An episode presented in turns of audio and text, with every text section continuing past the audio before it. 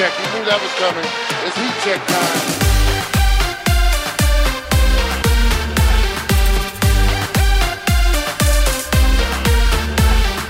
Welcome to the Heat Check Podcast. I'm your host, John Gonzalez, joined as I am every week by our producer, Isaac Lee. We just watched the Eastern Conference Finals, Game 7. Oh, yeah.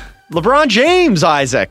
LeBron James. LeBron James. That's basically the entire podcast, and we're done. we're, we're into the outro already. Repeat his name a couple times. Um, and it, it wasn't a pretty game. It was an ugly game, but LeBron James did it. want to say also, by the way, happy Memorial Day to everybody who's listening to the Heat Check podcast and who checked out uh, LeBron getting to his eighth straight NBA Finals. That was pretty impressive. We're going to talk about that a lot on this podcast, and there's going to be plenty of podcasts from the Ringer NBA show that you're going to want to check out this week. Because of that, we've got the Ringer NBA show feed. We've got Bill Simmons' podcast. And of course, Bill Simmons wrote a really good piece, prescient piece about Jayson Tatum and how good Jayson Tatum is. He was excellent for the Celtics in game seven, wasn't quite enough, but you should go and check out that story. It was basically about how Jayson Tatum didn't quite realize that he was the Celtics' best player, even though he is. I think after this game, he might realize that he's the Celtics' best player because he went right at LeBron. He gave LeBron everything that he could handle and uh, almost pulled it off. It was a very impressive performance. We've also got KOC piece on uh, Klay Thompson and the Warriors forcing game seven on Monday night.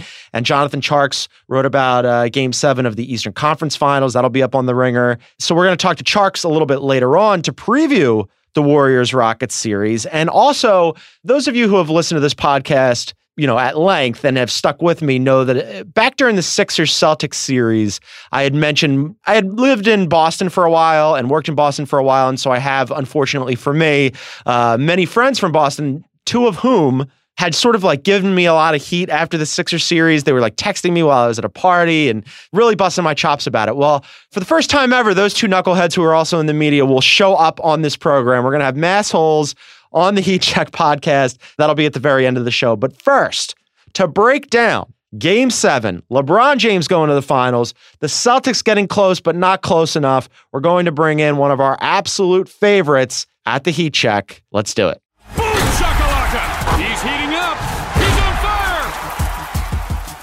All right, joining me on the other line, he's a two-time New York Times bestseller. He's got a beautiful family. Every time I think like life can't be better for Shea Serrano, I look up and he's got this beautiful family. They named a gym after him. Uh, he's wildly rich and successful. Barack Obama once once said that he uh, was reading Shea's books or uh, following him around or something. And then I look up during the the game, during Game Seven, and I'm like, oh, Shea's going to come on. And I look up on Twitter, and Chance the Rapper is tweeting at Shea Serrano. Shea, I don't, I don't know how you're on this podcast. You're too famous for us. Yeah, I don't know what I'm doing here either. I feel like I feel like uh, I don't know. I feel like in Space Jam when Michael Jordan was playing basketball with Elmer Fudd. That's what I feel like right now. I am, I'm definitely El- Elmer Fudd in this scenario. I'll take it though. You're here. Here you are. Uh, we watched uh, Game Seven here. You watched Game Seven there uh, in your home with your lovely family. It wasn't a pretty game, but uh, LeBron James got it done. Yeah, it was not. It was exactly the type of game everybody thought it was going to be going in. Both of the teams were just totally tired. I don't understand why they only give them one game off before Game Seven, but that's what it is. Um, but yeah, they were both tired. They were both very clearly not afraid of the other team. There was a weird period during the like beginning of the fourth where it was hard to tell who wanted to win though. You're like, does LeBron really Yeah. want to win this game? He looks kind of he looks kind of weird right now. And the Celtics, you start saying the same thing about them. And then yeah, LeBron hits that that other that other gear or switch or whatever you want to call it that very few other people on the planet can can do, and just sort of pulled away from them. It's really amazing. I mean, like, and you did call this. I want to give you credit for this because you and I talked the other day on the phone, and uh, I asked you what you thought this game was going to be, and you said ugly, and it was. It was super ugly. But LeBron, he played all 48 minutes, and he really was, you know, their everything per usual. He had 35 points. Uh, Jeff Green was their second leading scorer at 19, and uh, that was basically it. But LeBron played all 48 minutes. He made half his shots. Uh, and down the stretch, I mean, he was just a monster, and like him flexing on like the entire city of Boston was just amazing. Yeah, the Jeff Green game. Who would have thought the Celtics are undefeated in the playoffs at home, and then Jeff Green walks in the door? Look, so I caught myself. I'm watching the game, and of course, we we knew LeBron was going to have to have a take another takeover game. I'm surprised he didn't get to 40 points again, but uh, he did everything else. But I was thinking to myself, like, okay, they don't have Kevin Love. Uh, the rest of their their roster is really garbage. And there was a point there in the game when I was thinking, oh, they need to get Jeff Green back in the game. And then I, I was like, this is terrible. Like, how bad is their roster? Yeah, if you say if that's a sentence that comes out of your mouth, then that's how you know you're talking about a team that should have lost in the first round of the playoffs. And yet here they are, LeBron for an eighth straight eight, Eight. eight. John, that's incredible. I don't, I can't name eight other things that have happened in a row, but I know, but LeBron has done this for eight years straight, almost three thousand days. We're talking about. It's been since somebody who was not LeBron James from the East was in the finals. It's unbelievable. The last time he wasn't in the finals, Kobe Bryant was still a good basketball player, and the Lakers beat the Celtics in the finals, and Kobe was MVP. That's how long ago it was. Kobe's out there making, he's winning Oscars. He doesn't play basketball anymore. It's been forever. Yeah, every single person they can say the last time LeBron James was not in the finals, and then whatever they say after that, their whole lives were different. Yeah. Like if I think before LeBron was in the finals, I had less people alive in my family, which is unreal. Which is unreal. Uh, yeah. What were you doing eight years ago? Eight years ago puts me at 28 years old, so I wasn't doing anything. I had just started writing.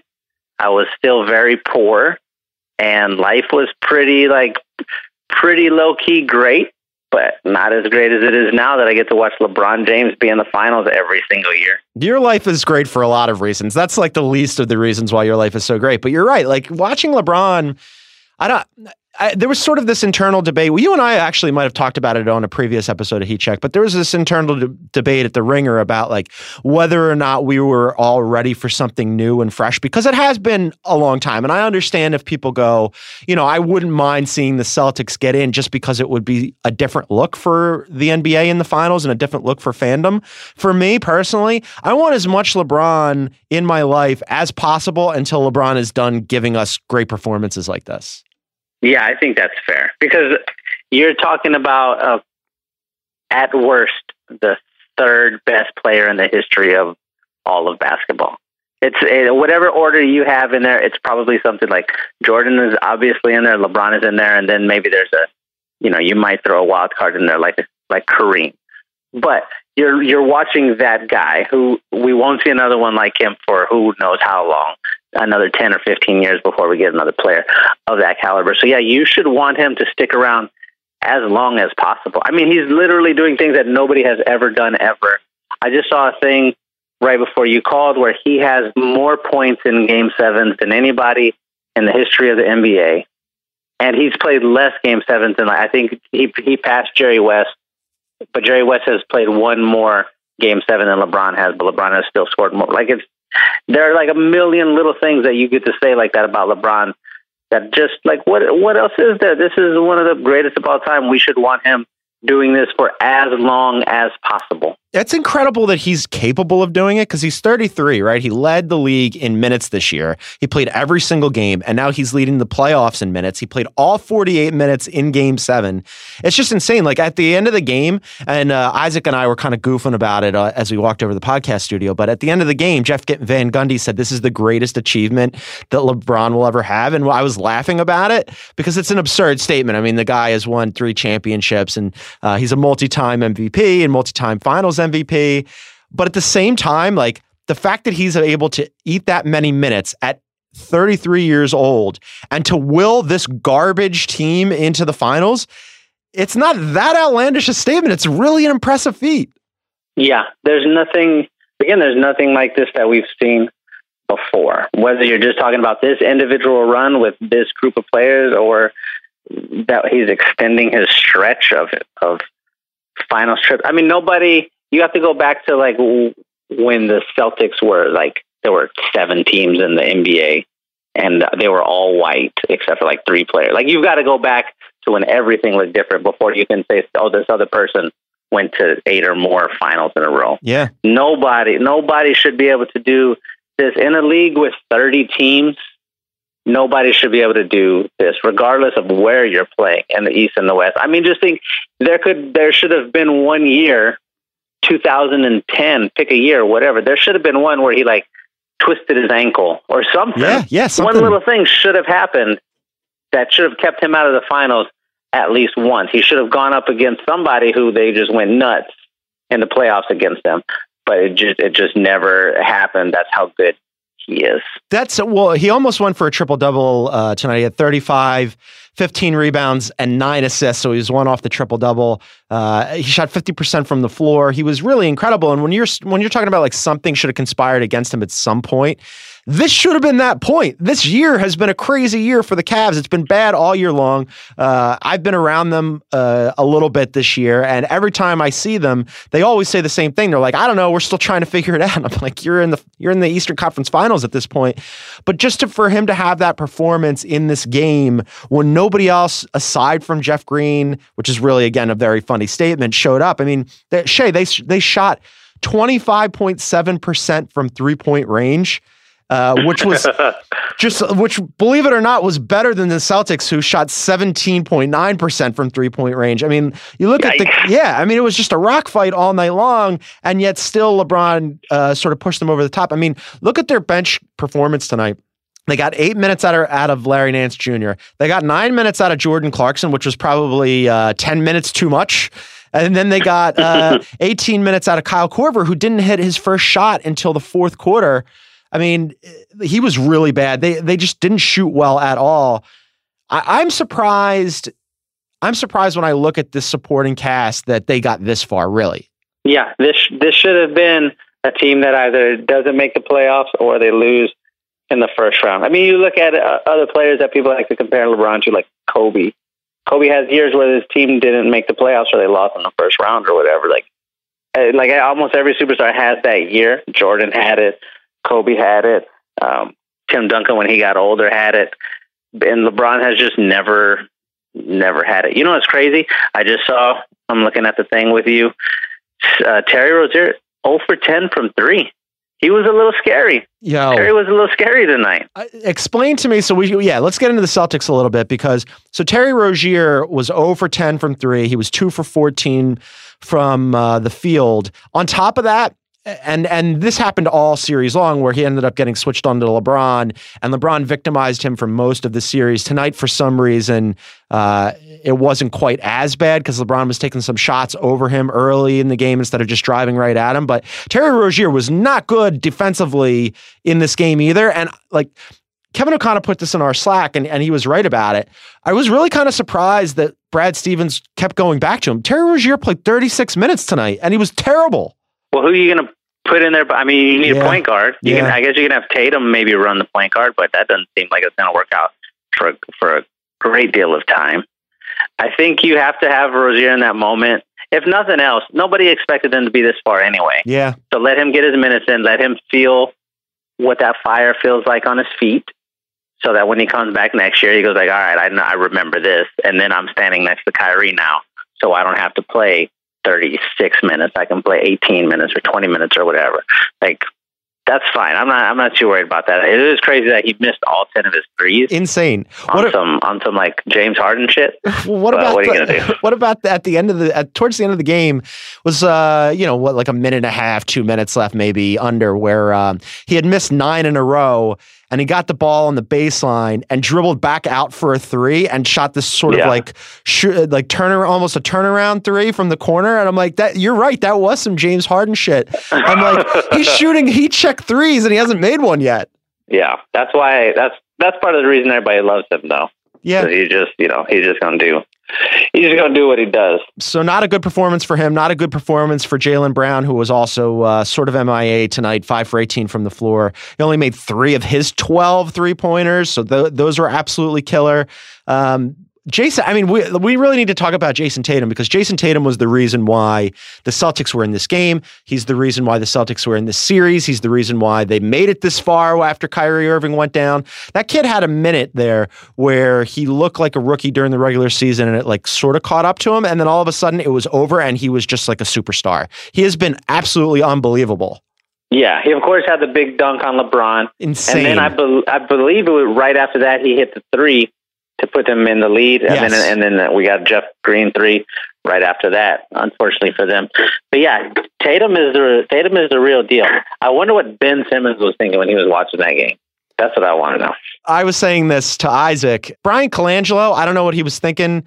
Uh, I, I didn't fault him for moving up in the draft. I do, however, fault him very much for giving Danny Ainge a, an extra pick on top of Danny Ainge ending up with Jayson Tatum because this kid's not going to be a superstar down the line. He's uh, Bill Simmons wrote about this on the ringer.com. Shouts to the boss, uh, where he said, like, you know, Jayson Tatum might not even realize that he's their best player. He's unbelievable right now, not tomorrow, today. Yeah, right now he's there. He was the best player for them right now. When the season starts next year, he's already their second best player, probably. I was going to ask you about Yeah. this when Kyrie and Gordon come back. Where do you? Because now all of a sudden, like it was one thing for Brad Stevens to go, okay, well, we need offense and we need somebody to take over, and this kid's obviously our best option. But what happens when those two guys come back? Like, where does he fall in the pecking order, and how do they incorporate everybody? I, f- I feel like he gobbled up some of Gordon's time. That's what it feels like. Yeah. I mean, you know, you, you need Kyrie at, at point guard, and Kyrie does what Kyrie does. He's great at that. Um, but to have Kyrie and, and Tatum next to each other, like that's dangerous because you know if Kyrie was in this game, they would not have shot 17% from three. It would have all felt a little bit different. Everything would have been a little bit easier for them because that's what Kyrie does when he's in the game. He's so threatening that he just opens everything else up for, for everybody else. So watching this, it, it definitely felt like he sort of leapfrogged Gordon, which is probably unfair. I mean, Gordon's an all star, Yeah, and he, I think it, it might just be because we haven't seen him play in so long that you kind of forget how great he is. But tonight, after that game, after that stretch where where Tatum tried to to steal the game for the Celtics, it feels like he's their second best player. He's a rookie and not only did he keep them in that game but he was shot for shot dunk for dunk defensive possession for defense possession with the best player of his era that entire game.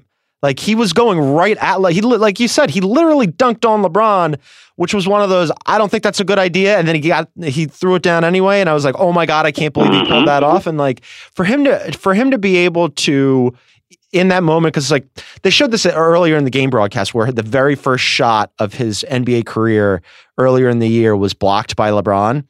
And Right. now all of a sudden, like, and he even admitted he was like, I was shook, you know, I'm playing against my hero and it was a weird thing. And now all of a sudden, however many games later, towards the end of the season in the Eastern Conference Finals in a game seven, he looks like all that, like, he's every bit as good and he knows he belongs there, which is crazy.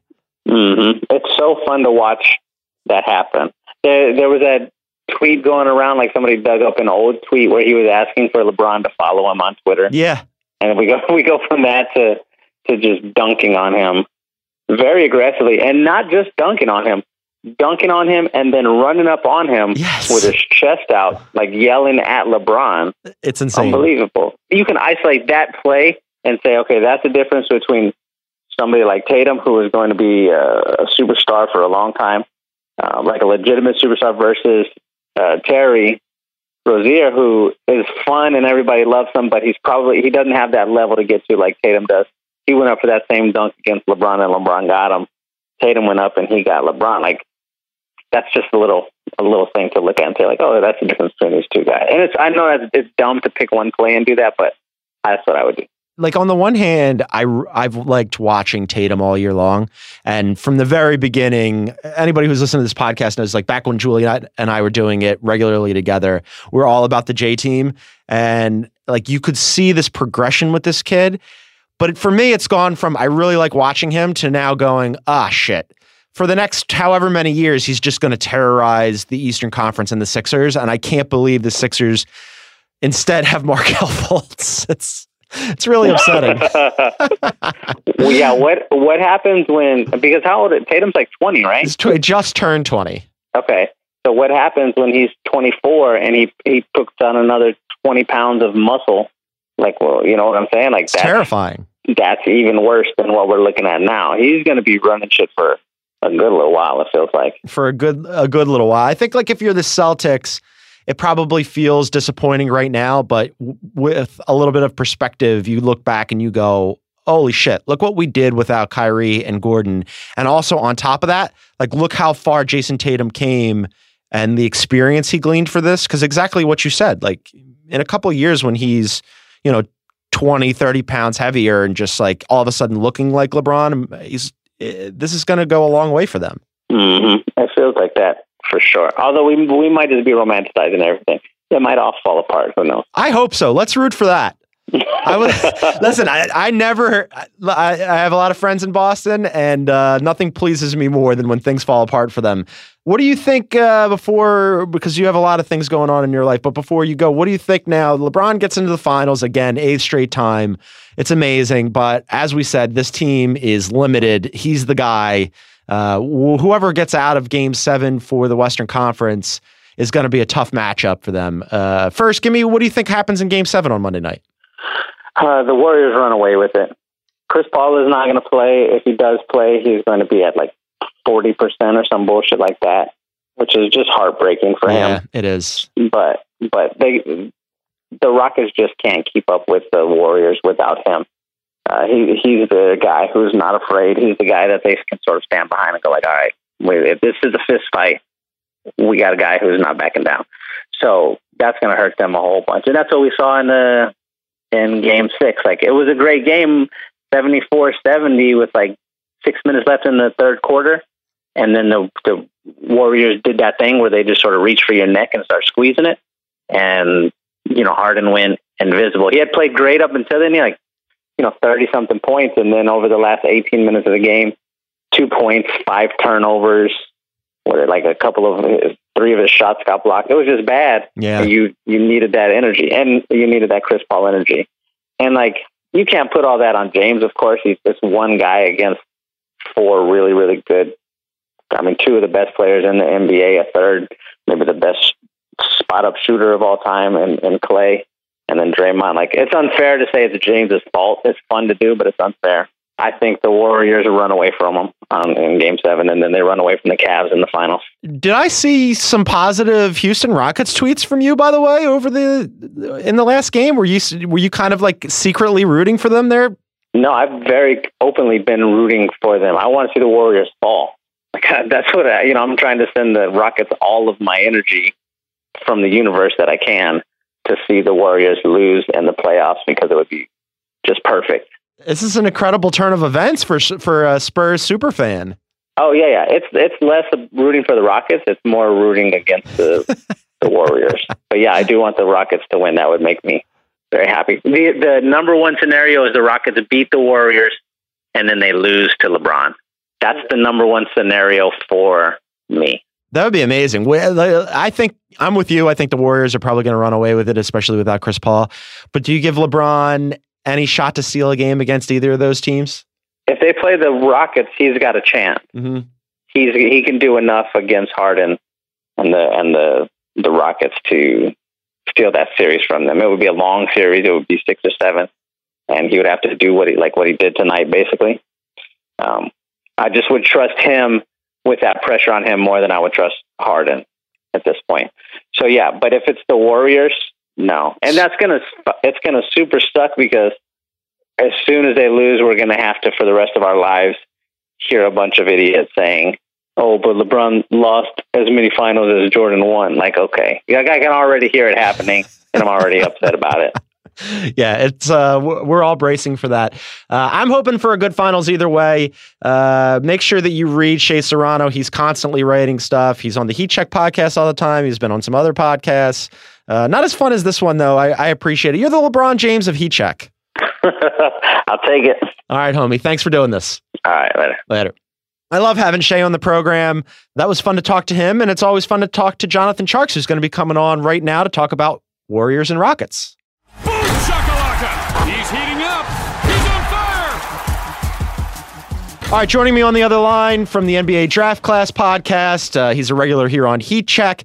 He's got a fantastic story that's going to be up uh, as we're recording this. It'll be up right afterwards on Game Seven from the Eastern Conference. LeBron's big win. It's Jonathan Tjarks. What's up, Charks? How you doing, guys? Fun to watch LeBron, man. Never get tired of it.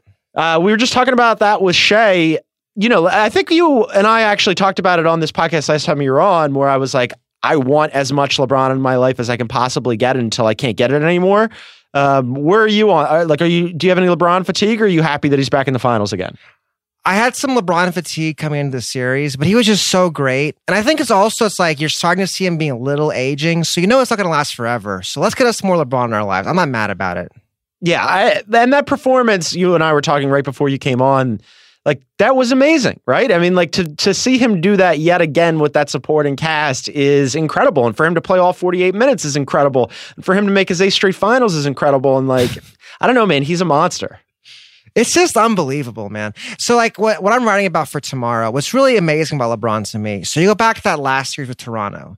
They won that Toronto series with offense. They played LeBron, Love, Korver, and they won games like 125 to 110, right? And then, like, they come to the Cleveland series, that's not working. Love gets hurt. Korver is not playing a lot. So they go all defense around LeBron. They play like LeBron, Thompson, Green, Hill, Smith, and they won like 85 75. Like the team changed in two weeks. And LeBron is just so good at everything that they make it work because no matter who's around him, LeBron finds a way. It's really, it's remarkable, man.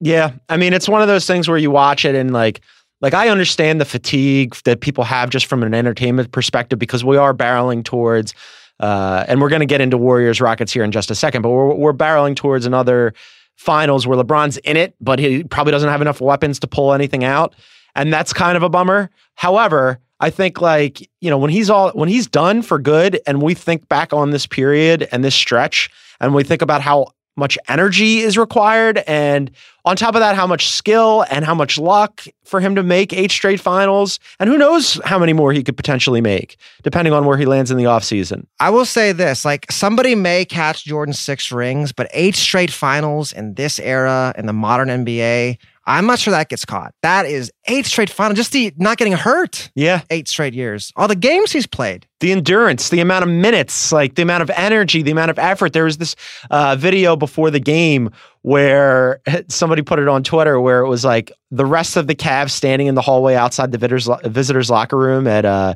at the Garden, and LeBron was doing push ups, and they were just watching him. And I'm like, I'm like, that's perfect. LeBron is doing work even before the game, and his his teammates are still watching him. It was perfect. Hashtag narrative right there. Perfect. Um, all right, Perfect let's kicker for a story. Let's get into Warriors and Rockets. Game seven on Monday night. We're excited about it. Game six was interesting. Uh, if you're a Warriors fan, and a lot less interesting if you're a Rockets fan, Warriors won by 29. Uh, they outscored Houston 64 to 25 in the second half. Klay Thompson went off. We got a Klay sighting 35 points, uh, nine threes.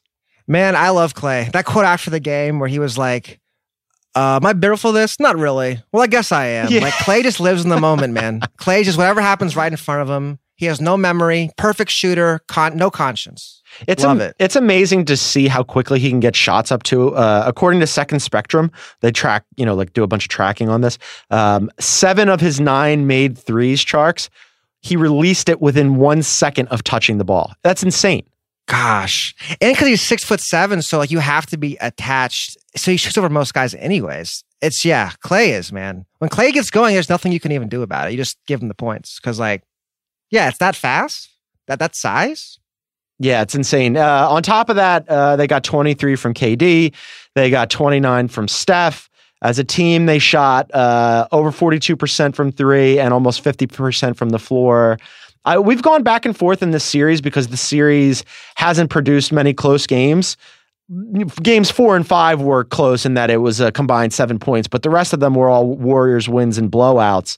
Like every time I look at the Warriors, though, when they're clicking, and I, I go, oh, right, of course, they're the Warriors. They're going to win this. Yeah, I mean, I think Houston. If I was Houston, I think the formula is Cleveland's formula tonight. Because you look at those two wins they had, they were in the '90s.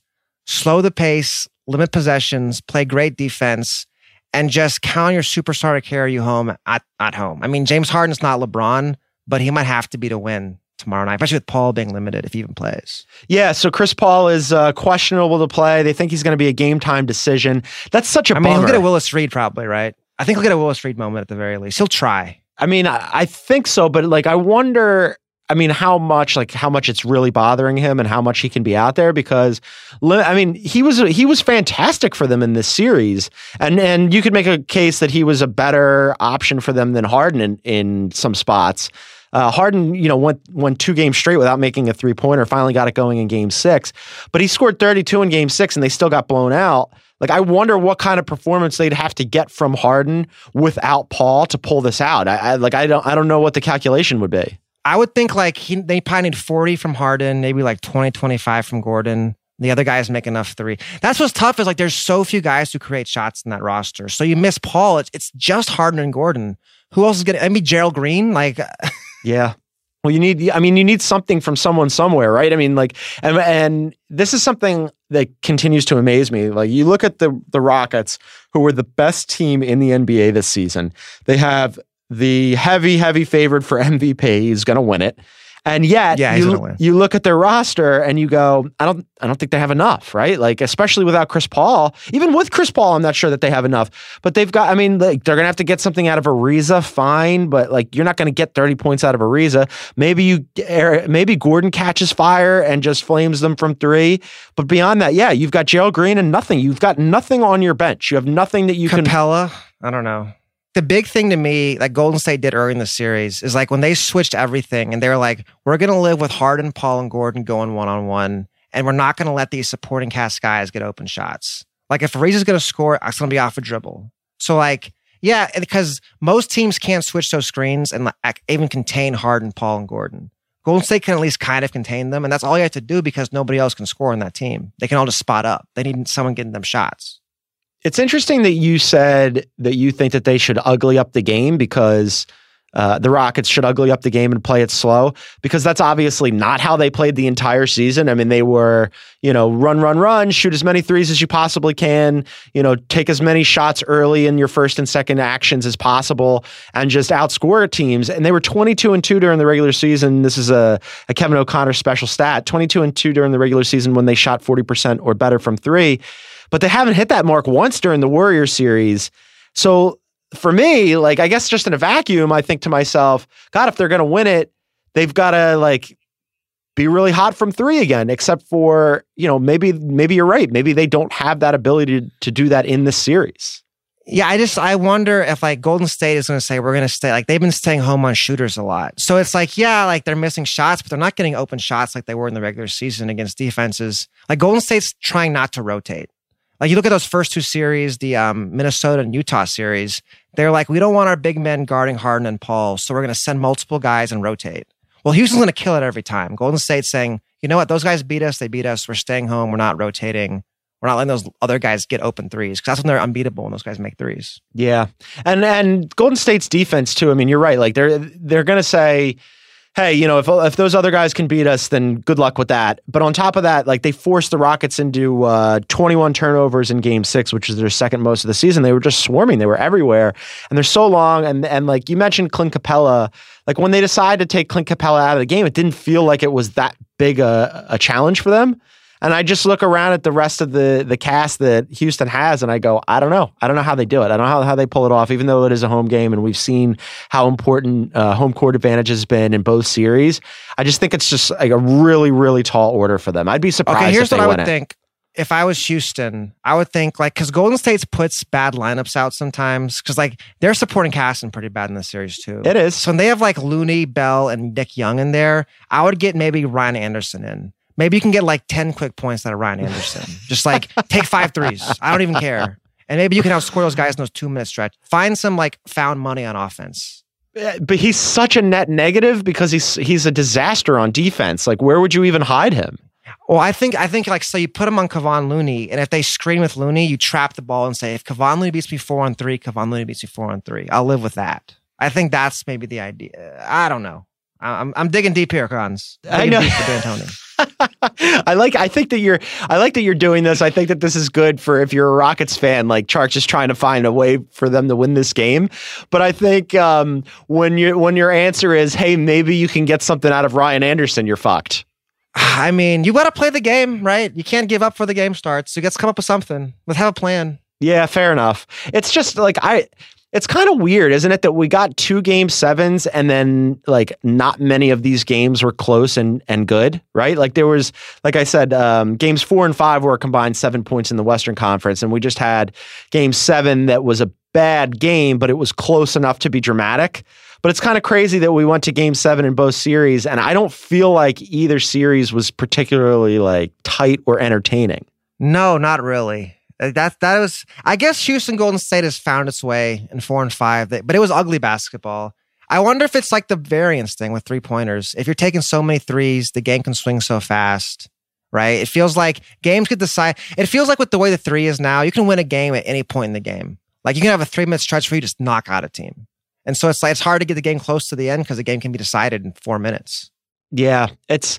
I was talking to some of my friends who work at uh, NFL Network, as does my wife. Just talking to her about it too. But um, like if this had happened in, say, like the NFL uh, playoffs or even like baseball playoffs, where like the, the a, a bunch of the games were not close at all and were blowouts in the conference finals, there would be the like a bunch of think pieces about like what a what a crisis they were going through. And in the NBA, like we've almost kind of gotten used to it because of the way the finals have gone recently. And it's a bummer. Like I really like close dramatic basketball, and I am afraid that we're not going to get many more of those games the rest of the way. I would say props to the blog boys. Like we're giving them good content. Like we're finding a way to keep it, you know, keeping everybody happy with our content. Yes, we are. I think like the big thing with like the public, it's like because you got LeBron, one of the greatest players of all time. You got the Warriors, one of the greatest teams of all time. I think people like greatness. They they tune into that. Like when I'm a casual fan of a sport, like I love to watch the best soccer team of all time. I won't watch two good soccer teams play because I don't care. But when it's like the best of all time, it drives your curiosity. I think. Yeah, and that's why I'm happy that LeBron is going to be in there. And I think that the Warriors are going to barrel their way to another finals, and we're going to get yet another matchup between those two teams. It's just they are the Warriors are just so overloaded with talent. Not to skip over the Houston Rockets here. If the Rockets make it, that would make it you know an interesting I- finals. see, that's what I like. I'm kind of rooting for the Rockets, just so it's a different finals. Like, just would be something interesting. I, yeah, I feel like Warriors, Cavs. We'll have to dig deep into our blog content to come up with something for that one. We'll have to really work for that. Can't we just recycle everything we wrote last year? Let's just do that. We'll just swap out like uh, you know Jordan Jordan Clarkson for somebody. It'll be fine. Um, what do you? Uh, so so give me a prediction here for uh, for Game Seven. I mean, I'm I'm, I'm gonna just like LeBron in the East. I'm not gonna bet against the Warriors if somebody beats them. I'm, I'm gonna have to go with Golden State. I'm with you. I, I think it's Golden State. I think they get through. The the Rockets had a hell of a season, but that's a really tough blow to lose Chris Paul. And even with Yeah, Chris Paul, was it was tough. yeah, it was to be a tall order anyway. Because I just like it's hard for me, just like you said. I, even if they were fully healthy, I would still probably bet on the Warriors because of the Warriors. And until you unseat them, you know you got to go through them. Um, all right, so let's say it is Warriors and they get through. Any chance LeBron steals a game? Yeah, I mean, I would look at um, if Iguodala is healthy. I think Golden State's supporting cast has really been exposed in the series. Like after their top four, who do you trust? I mean, Livingston's not playing more than 15 minutes. You got Looney and Bell, Nick Young. Who knows? I think if Iguodala is not healthy, they, they really only have four good players right now. That gives Cleveland a chance to steal one at home. I think if Iguodala is healthy, I think they're just too good. Yeah, and it looks like Iguodala isn't healthy, so that's Is he playing? Is he playing tomorrow? Have they it doesn't look like that? it. No. And th- these players have shown like you got to have a good player at every position. Like it, it can be attacked. Like Golden State has four great players, but that fifth player can be attacked by Cleveland. I think that that'll be like what they have to go on. It's uh, it's gonna be tough for Cleveland, but at least we get more LeBron, right? I mean, like that's something that we're we're both in agreement on, and we get to see him. and And look, we'll enjoy it while we can, and maybe he steals a game, and uh, eventually we'll get off this uh, Warriors versus LeBron in Cleveland Well, I mean, Le-. LeBron's getting himself a squad this summer. Like LeBron's tired of losing the Warriors. He's gonna call, make some phone calls. I'm excited for this summer. LeBron's gonna, gonna get him a nice team. I think. Go get him a squad. We all want to see that happen. For now, we'll take uh, one more series with the Cavs. Uh, go read Jonathan Tjarks. He's got a bunch of stuff up on the ringer. It's all excellent. He'll be back later in the week on the NBA show uh, on draft class and some other concerns. Tjarks, you're the best. Thanks for doing this. All right, man. Good times as always. All right, homie.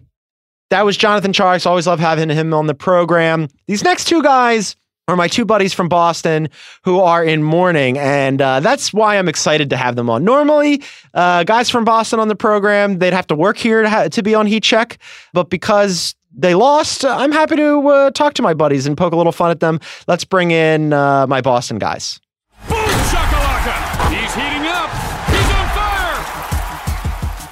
All right, joining me on the other line, two of my, and I'm doing air quotes here when I say friends because they're from Boston. Uh, a former editor at ESPN The Magazine, now a reporter at Politico, Jason Schwartz is here, and a national writer at large at Thrillist. He's also won a James Beard Award somehow. Kevin Alexander is here. Somehow they're both from Boston, and neither of them are named Schmitty or Sully, and they were quite distraught about the Celtics. yeah, I can't believe we agreed to this. yeah.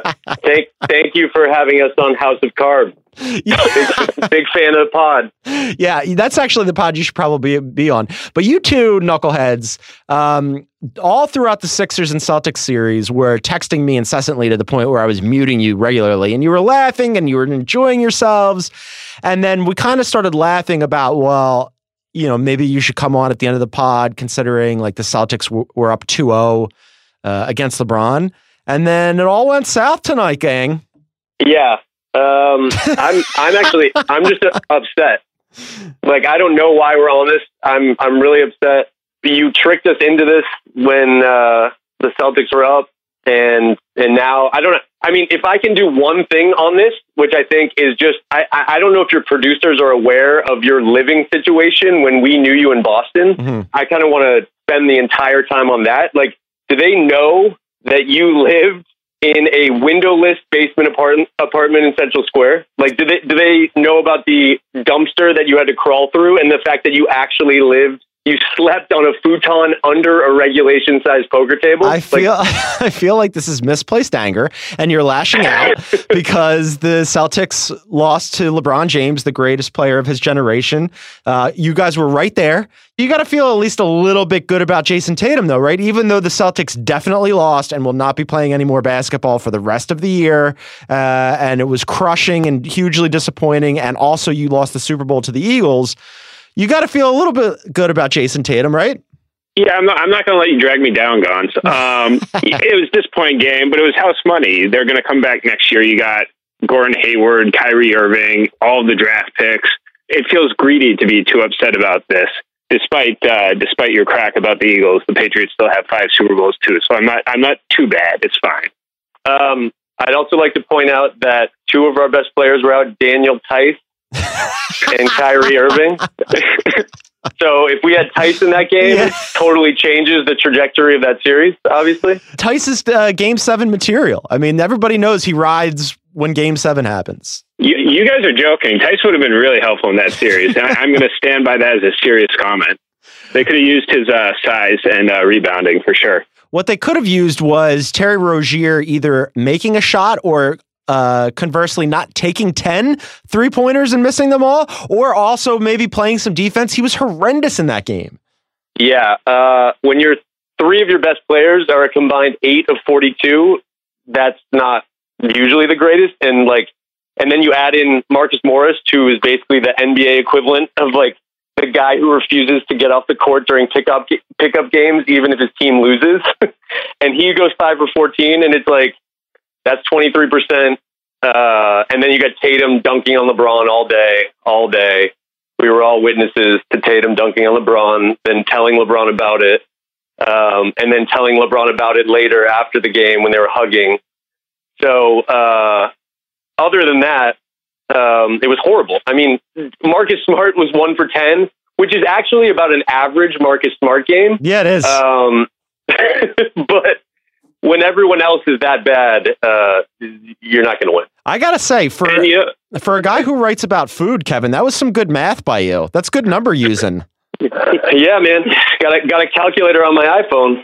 the thing with Rozier is it's one thing to miss shots, but it's another to miss shots because you you look nervous. And those two shots at the end, the one from the arc, he you know you could tell he didn't take the beat and set his feet and shoot it. He was sort of at a bad angle.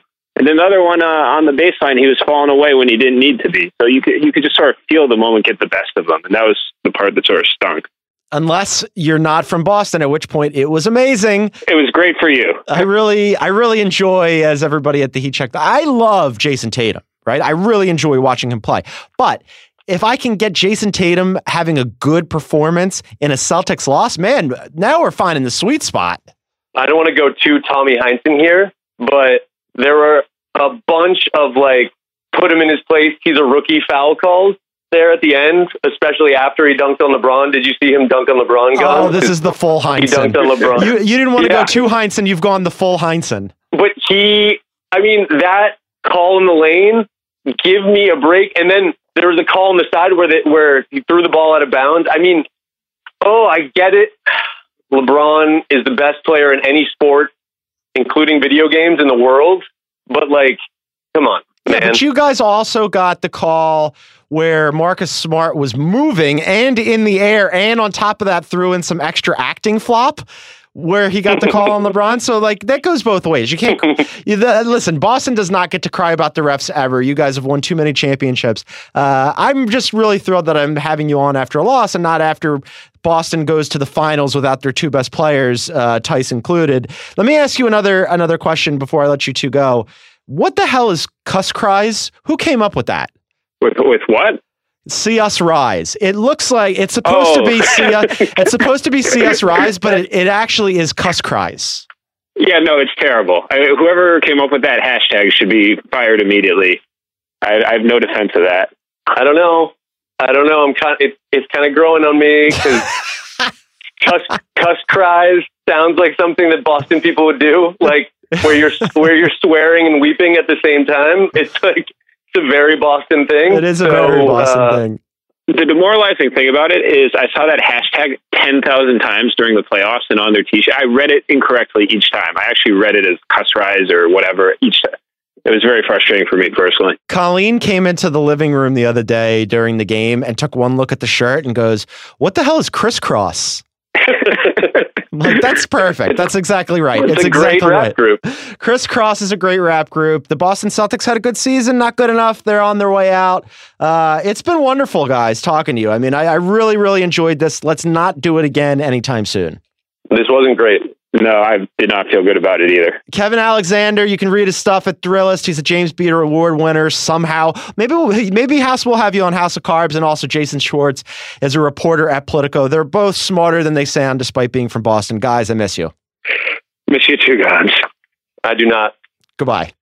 All right, that was fun to talk to those two guys. Uh, despite the fact, Isaac, that they slandered me throughout much of the beginning of the podcast, it was all dirty, dirty lies. Don't worry, I'll cut all of that. Cut it all Yeah. out. I want to say thanks to those two, Kevin and Schwartz, who actually are uh, both very talented reporters. You should check their stuff out online. Uh, thanks to Jonathan Tjarks. Thanks to Shea Serrano. Thanks to Isaac Lee. Make sure you check out all of the Ringer Podcast Network. We're going to have KOC and Verno after the Western Conference Finals, Game 7. We're going to have uh, maybe a finals preview podcast. You want to stay tuned for that. We'll have group chat, draft class crossover on Thursday night slash Friday morning.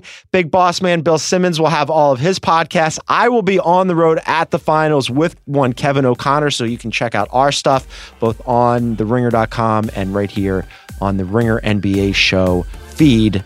Thank you so much for listening. Heat Check will be back next week. See ya.